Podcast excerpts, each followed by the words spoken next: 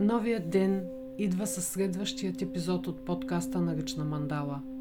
Той се нарича Благодарност, а мандалата е нарисувана върху платно с размери 30 на 30 см. Използвани са акрилни и темперни бои. Благодарността Задачата, която получих за новата ръчна мандала беше изследване на благодарността. Процесът беше зашеметяващ и започна първо с осъзнаването на силата, която живее в нас. Силата, която ни движи и ни прави такива каквито сме. Тази сила, която е хем мека и нежна, хем в същото време заявяваща се, която няма нищо общо нито с силата на вогата на ума, нито с физическата сила на тялото. Силата на духа, благодарение на която сме живи и дишаме и се развиваме – тя ни помага в трудни моменти, когато ума е обезверен, тревожен, отчаян, безсилен. Тя ни изправя на крака всеки път, когато сме паднали. Тя ни води и ни помага да видим път, който не сме виждали преди. Всички носим тази сила, но не всички я познаваме в себе си, защото е затисната под ума, който се разпорежда в живота ни и чак когато се е отказал, се е предал, се появява тя. Когато познаваме и използваме тази сила, ние следваме пътя си, получаваме желаното и сме щастливи. Чудих се защо излезе това. Поръчката е за друго. Каква е връзката?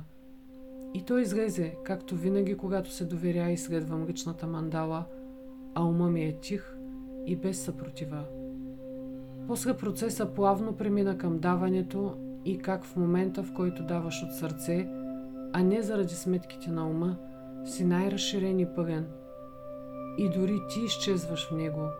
Има само един огромен поток, който се влива. Тогава няма мисъл за друг.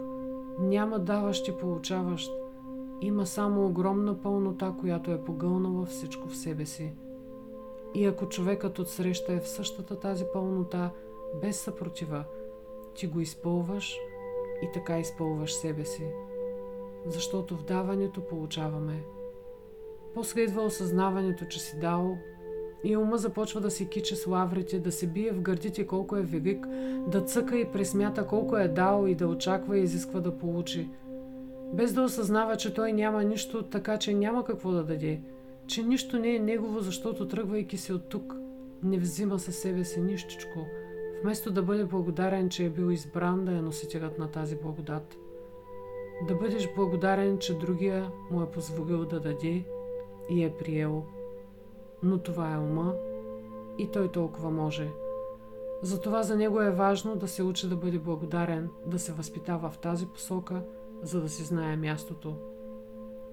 Как осъзнаването на вътрешната сила и надаването е свързано с благодарността, която изследвам. Всичко започва от тази сила. Тя е в центъра на съществото ни, но излизайки и проявявайки се навън, приема формата на даване, на благодарност – това е нашето естествено състояние да сме винаги пълни, за да имаме какво да дадем, да сме благодарни за всеки миг живот и всяка глътка въздух, която ни е подарена, и да се разтворим в това състояние. Когато тази сила се прояви в нас, ние сме в блаженство и благодат и имаме всичко.